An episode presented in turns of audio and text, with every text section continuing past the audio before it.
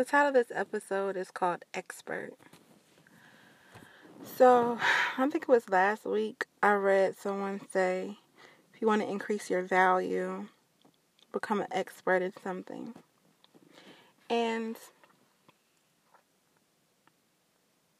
I think a lot of times we get intimidated about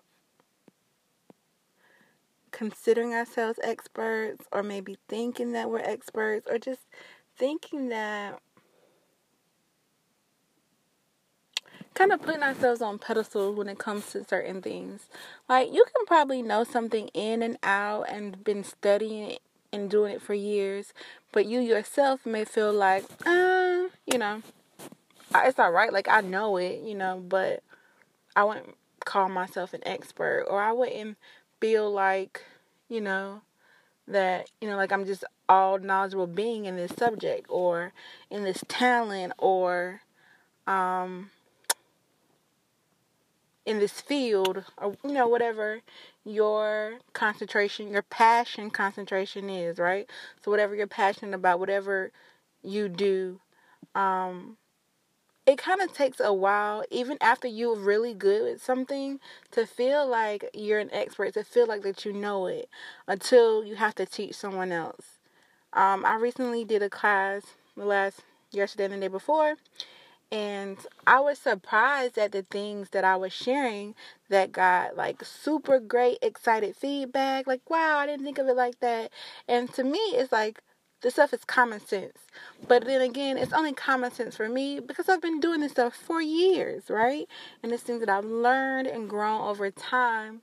And it's like, sometimes we don't think we're experts and we don't think we're that good at something, or we might be nervous about teaching something, or we might feel like, yeah, I would help you, but I don't know if I'm qualified to quote unquote teach you or mentor you or um you know, you we we sometimes just don't feel like we're a point of authority for certain things, right? Yet in someone else's eyes, you could be like it. You know, you could be it to someone. You could be that expert to someone. You could be that oracle in a way to a person um, about whatever you're knowledgeable about um, that you have whatever knowledge you have inside of you that they don't know um, that there may be like a novice to you are an expert. And i think we have to get comfortable um, with allowing ourselves to feel that way because you know i feel like the information that like from the class that i shared that was like so that had such good feedback, I feel like I've been doing that for years. So that means I could have been teaching this for years. And my lack of feeling like I'm an expert or my lack of feeling like who am I to teach somebody something was hindering me from, you know, being an expert to someone, for helping someone, for, you know, um, starting someone on their way on their journey um, and things that they want to do and bring to fruition to the world. So, my challenge for today is if there's anything that you can do that you like to do, you've been doing it for a while, um, and you haven't had to been doing it for years, just long enough that you're comfortable with it and you have an understanding, I would encourage you to try to teach it to someone else. Anything that you do, find somebody that's interested in learning it and teach them and that will help you build your confidence in your feelings on being an expert or your feelings on being knowledgeable and you sometimes don't realize how much you know until you have to tell somebody else, right?